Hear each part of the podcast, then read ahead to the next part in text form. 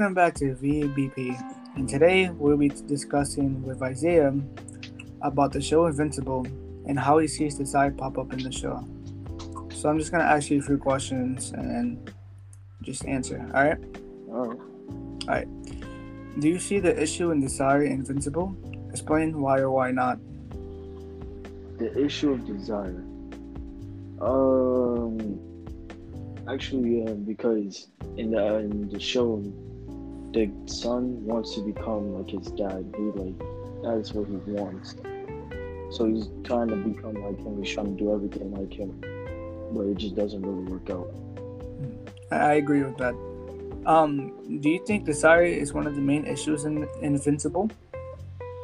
Uh, no, I feel like there's more issues in that show other than desire, because like after a while you start to see like how the father switches up and how the son switches up, and you really don't see that too much, but it's still there.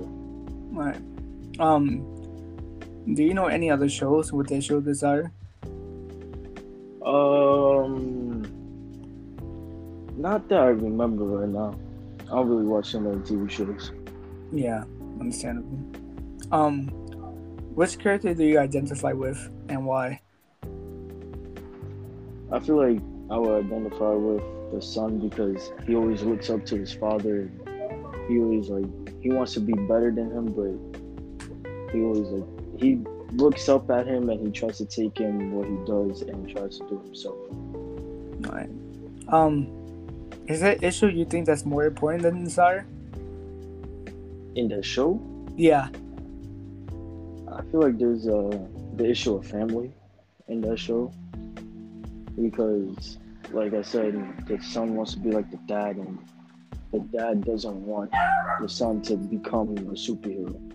He just, for some reason, he doesn't want to. Yeah. All right. Um, thank you for um taking your time for this interview. You're welcome. Um, all right. Thank you. Yeah.